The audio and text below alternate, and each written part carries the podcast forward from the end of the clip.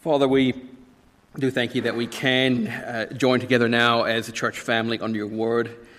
Uh, Lord, thank you for speaking to us and revealing this truth to us, and especially with this question being one that none of us can avoid. Uh, Lord, we ask, please, that you'll be with anyone, especially who might be uh, dealing with, with death in a very, I guess, a more intense uh, way right now. Anyone grieving who's lost someone recently who they love, someone maybe even knowing someone who is uh, closer to death. Uh, Lord, please, by your grace, uh, speak abundantly into these lives in particular. But for all of us, Lord, enlarge our thinking and enlarge our hearts and change us by what we explore together in your word. And we ask your help in every way in Jesus' name. Amen. Well, not too long ago, there was a charity group in the UK and this group made a video where they asked some children one very simple question. They asked, What happens when you die? Now, I'm sure you can guess what kind of answers a bunch of kids would give. Uh, those are the kids from the video, so that's the age they're at. Uh, and one of them, uh, one boy, he clearly said, Will you turn into a skeleton? It was very definite. He knew exactly what was happening. And then two others, these are the two little boys in the red on the bottom, uh, they had this big discussion. They were wondering, well, will you be able to touch lava after you die? I mean, that's really important if you're four and five years old. Uh, you know, uh, one girl, she had this very cute and thought out answer. You turn into an angel with very pretty wings, she said, and they got sparkles. And God is a boy in a nice white shirt. Great attention to detail. Uh, the kids went on going up to the stars, uh, turning into sand for a hundred years. And the last boy in the video, he had probably the best answer. When you die, you go to a land of chocolate and marshmallows, and where they keep playing his favorite song, Captain Jake and the Neverland Pirates. Now, look, I don't know if any of those answers appeal to you. I tell you, five minutes with Captain Jake would send me over the edge. Uh, but they show us, don't they, that there are many, many ideas out there about life after death. And the same goes for adults as well. If we went out right now and we started asking people on the streets of Epping, uh, people would probably give a range of answers. They would say things like, well, we go to some sort of paradise, we become an angel or a ghost or something like that. Uh, some would say that we'd be reincarnated, or we'd become one with the energy of the universe. And of course, many would answer as well there's nothing after death. Why are you even asking the question? You just die, and that's it. What do you think happens when we die? Well, today we're going to explore this uh, from what God has to tell us. Because, see, even though uh, people have, as we've seen, we also heard about the zombies and everything else in the kids' spot, uh, you know, people have many ideas, many thoughts, many opinions and questions on this. The reality is, God is actually quite clear in the Bible. He's actually given us a whole lot on this. And so we're going to take it in two parts. Now, I want to start with the certainty of life after death, and then we'll explore what happens, where we go. So, if I could say it this way, we look at the certainty and then the pathway. And so, the first thing I want to share is that when we die, there is something instead of nothing. There is something instead of nothing. I start here because many people in our world actually believe that there is nothing. Now, there are different reasons for this, but uh, one is probably because of those opinions that we get from people who, uh, who've been clinically dead and then brought back. Um, a very famous example in Australia, of course, is Kerry Packer. You probably, some of you might know this story. Uh, Kerry Packer, who was once Australia's richest man, he famously said this when they brought him back after being clinically dead for six minutes. His words I've been to the other side, and let me tell you, there's nothing there. There's no one waiting there for you. There's no one to judge you, so you can do what you well like. Now, that might sound like an answer from experience. I mean, you know, he died, came back, sort of. Uh, but the reality is that scientists are still learning what happens to our bodies after we die. Uh, they now believe that the process takes much longer than was once uh, believed. And, you know, this means that people who claim to have experienced an afterlife, well, they may have not even been fully dead yet.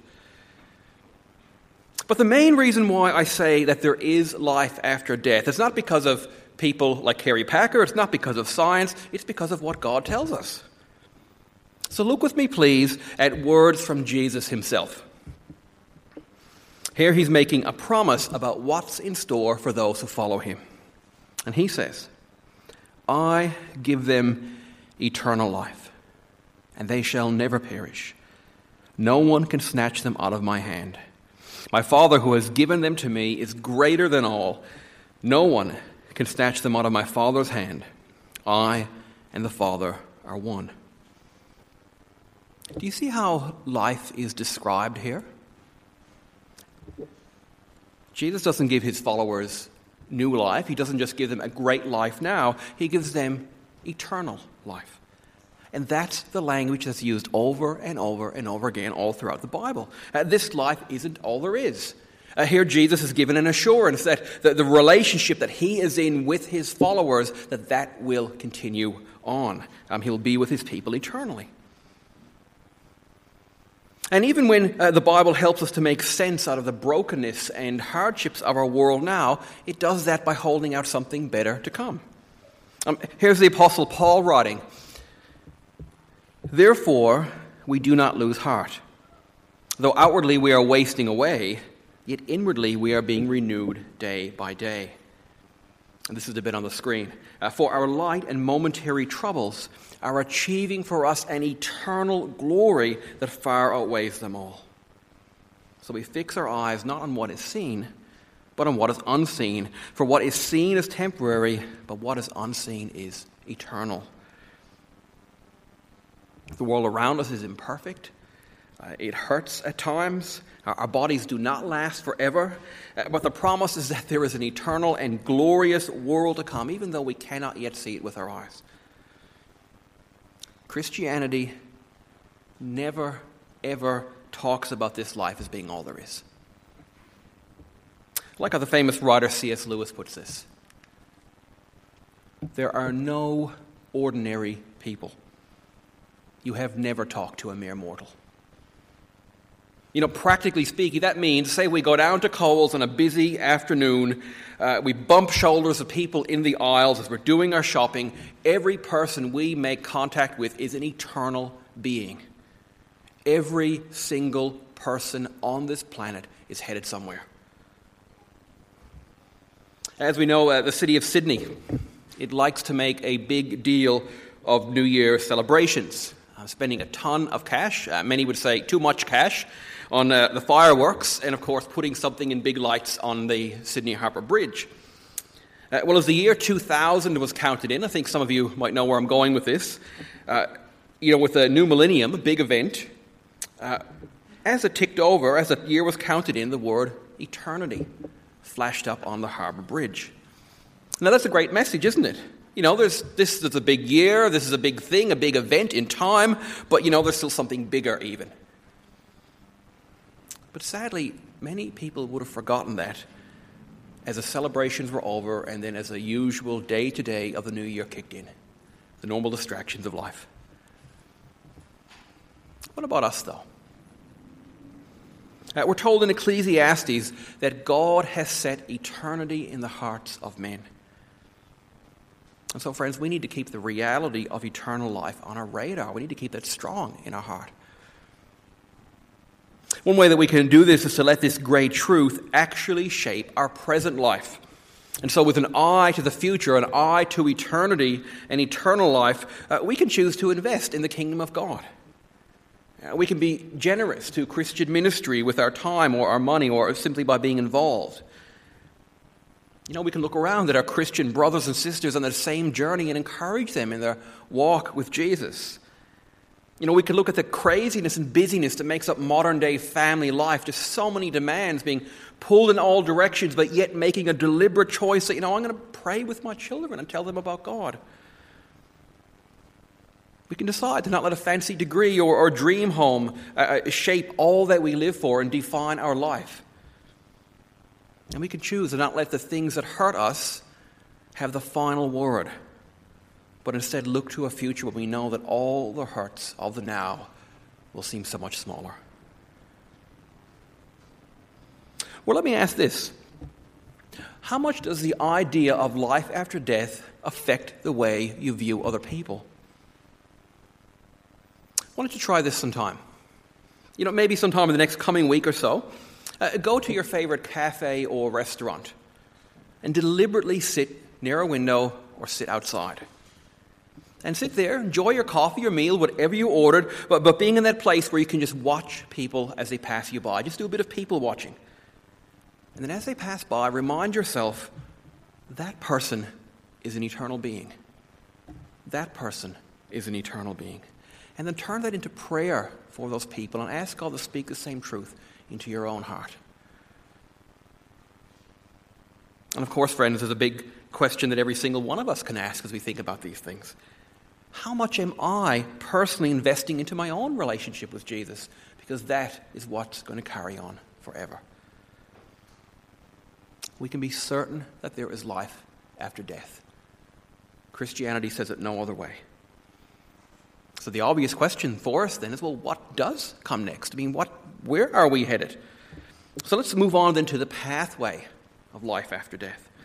And I'm going to pull in a bunch of verses from all over the Bible to help give some shape to this, just to pull things in and give us an overall picture that we can work with. And the first thing that happens, first thing that happens after we die is that the follower of Jesus goes immediately into his presence.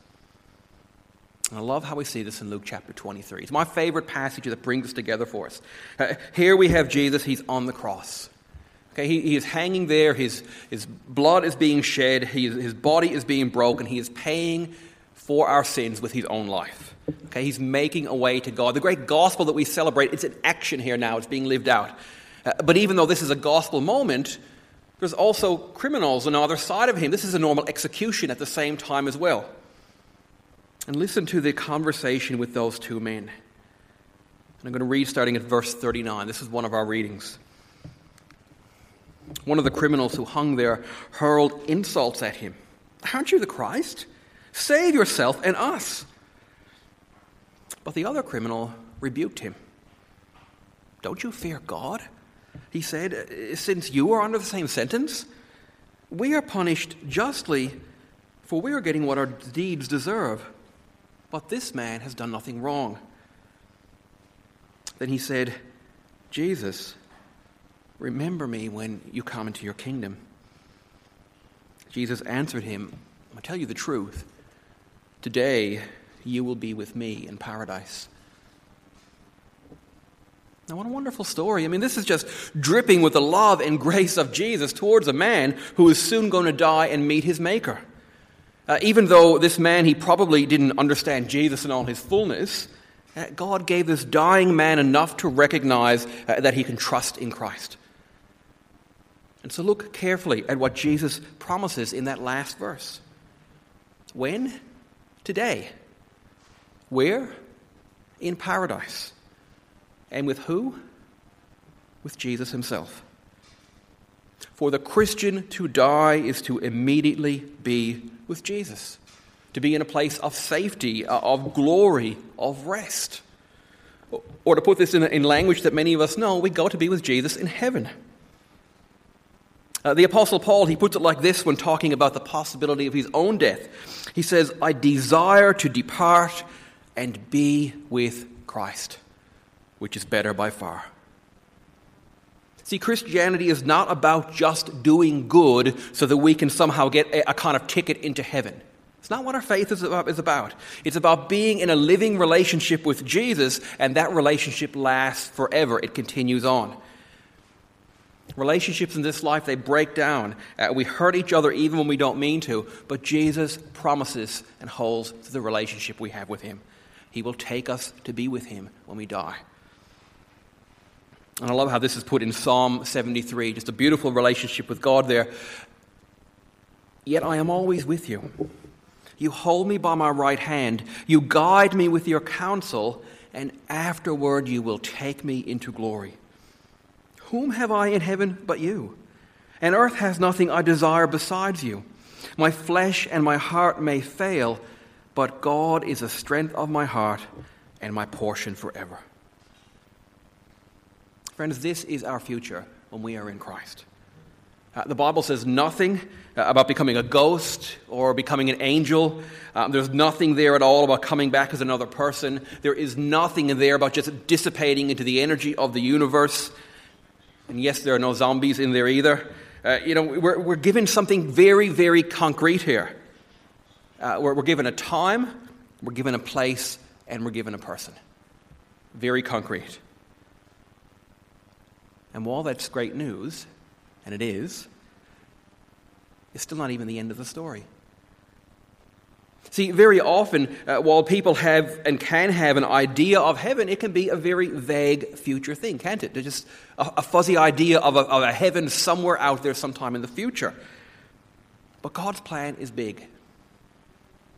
Listen to uh, this quote from uh, one Bible scholar. He says, Talking of going to heaven when you die, is one way of answering that question. Same question we're looking at overall in the sermon. Uh, we go to rest and wait. The souls of the righteous are in God's hand at peace. But we wait for something more. Heaven by itself is not the ultimate destination of the Christian. Heaven is a temporary resting place in between bodily death and bodily resurrection. See, when we die, our souls go to rest with Jesus in heaven. That's assured. But we also look forward to the resurrection of our bodies. And that's going to happen when Jesus comes back at the end of all things. Uh, look with me, please, on the screen at 1 Corinthians 15 20. But Christ has indeed been raised from the dead, the first fruits of those who have fallen asleep. Here, fallen asleep means to have died. It's just a biblical language in this part of Scripture. Uh, basically, what this is saying, and 1 Corinthians, that whole section around it, is that when Jesus rose from the dead in this very real and transformed body, he set the pattern for every believer who would follow him. If we believe in a gospel that says that Jesus died and rose again, we have to also believe in our own bodily resurrection. Just part of the bigger story of what God is doing. In Philippians 3 20 to 21, uh, Paul puts it like this uh, But our citizenship is in heaven, and we eagerly await a Savior from there, the Lord Jesus Christ, who by the power that enables him to bring everything under his control will transform our lowly bodies so that they will be like his glorious body. Now, we don't know exactly what this will be like. Okay, we're not given every detail about this in the Bible. But when we put together the picture that is there and, the amount that God has revealed to us, it seems to say that our, our resurrection bodies, they will somehow be our same bodies but yet transformed. Okay, and they will be glorious and physical and recognizable and fit for our eternal home. So, followers of Jesus, they go uh, to be at peace with Him in heaven, and then on the last day, they have a, have a final resurrection of their bodies. And that happens when Jesus comes back as judge. See, there's another promise in the Bible that uh, Jesus is going to return at the end of the age, and everyone will give an account to him. Jesus himself, he tells us this story using the language in one of the Gospels of uh, sheep and goats. So listen to his own words in Matthew 25. Um, I won't put all of this on the screen, I'll just put a couple of sections up there.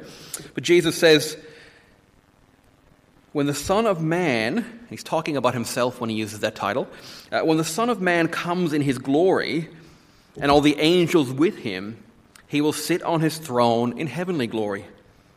All the nations will be gathered before him, and he will separate the people one from another as a shepherd separates the sheep from the goats. He will put the sheep on his right, the goats on his left.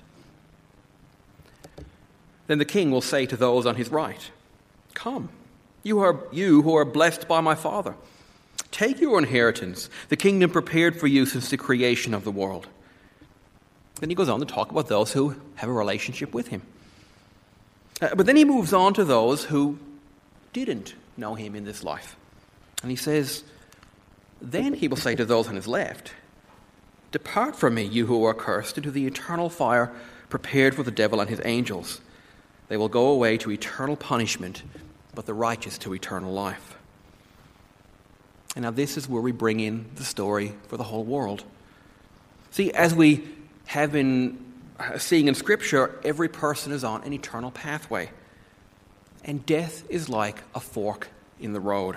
The direction we take depends on our relationship with Jesus in the now, in this life.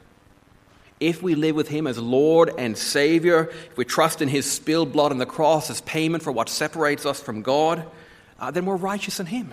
That's the promise. There's no condemnation when we are in Christ. We don't have to fear at all in any sense on the last day. We are right in God's eyes through Christ. We will continue on in glory and have that heavenly reward. That's the promise. That's one side of the fork in the road. But the person who lives apart from Jesus now will go down the other path. There are only two paths. That person who has been in their sins, stays in their sins, stays separated from God and so when Jesus judges, their soul goes on to eternal punishment. And there's no way that we can answer the question of what happens after we die without looking at this sobering reality. How does that truth sit with you? Friends, if you do not know Jesus, now is the time to think about your relationship with him.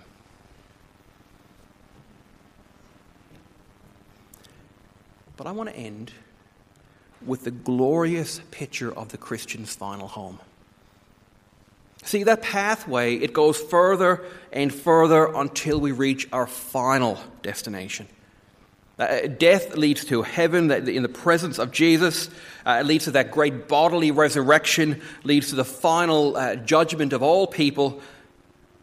And then it leads to the new creation the new creation. Uh, listen as I read Revelation 21 1 to 4, and this was our other reading. Then I saw a new heaven and a new earth. For the first heaven and the first earth had passed away, and there was no longer any sea. I saw the holy city, the new Jerusalem, coming down out of heaven from God, prepared as a bride beautifully dressed for her husband.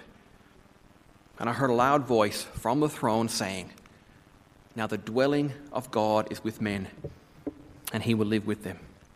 They will be his people, and God himself will be with them and be their God.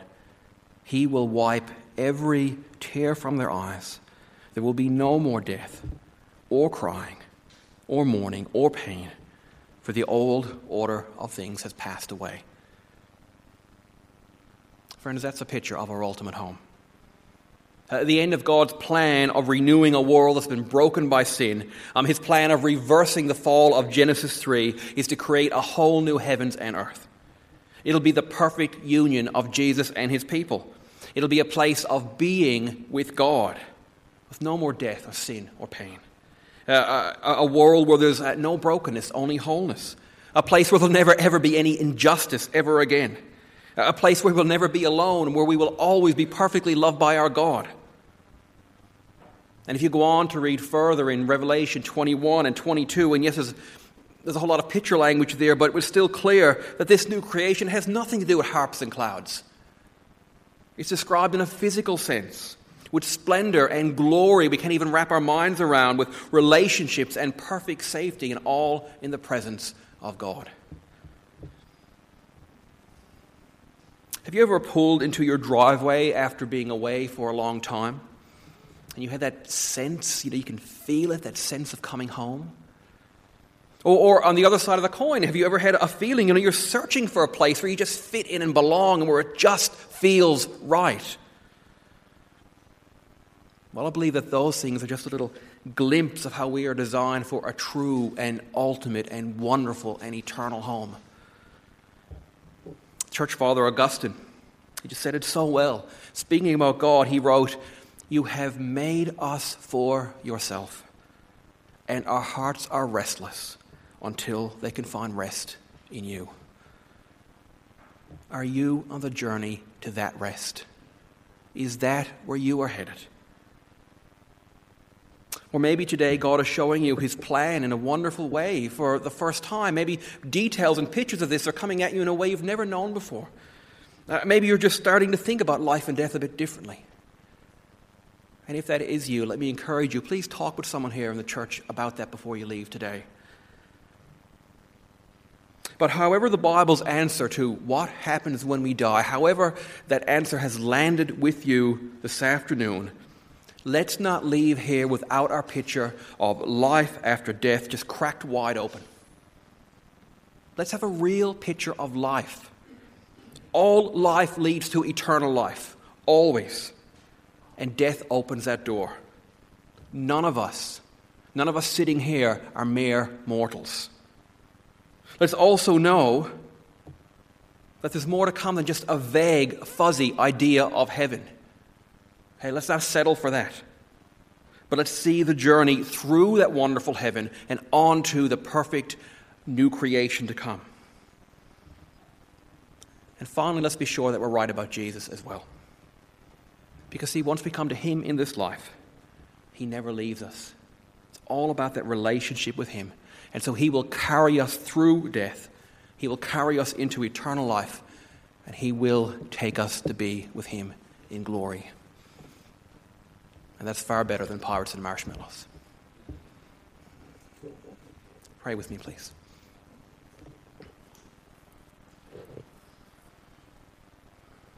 Lord, we thank you that you love us so much that you give us this truth.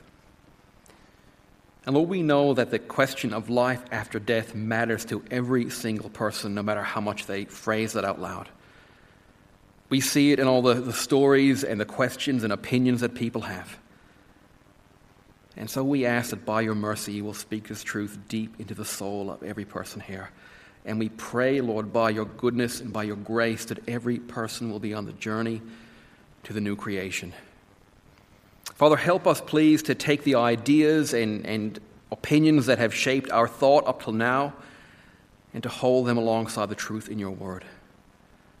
And Lord, in all of this, give us great hope, give us assurance, give us joy. We thank you that the promise in your word is that Jesus takes the sting out of death and takes away the fear of death. And so we pray that in looking to him, we can embrace wonderfully the picture of life after death that you give us. Lord, thank you that we're not mere mortals.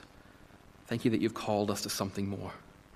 Give us all that we need now to live with that in view for your glory. In Jesus' name, amen.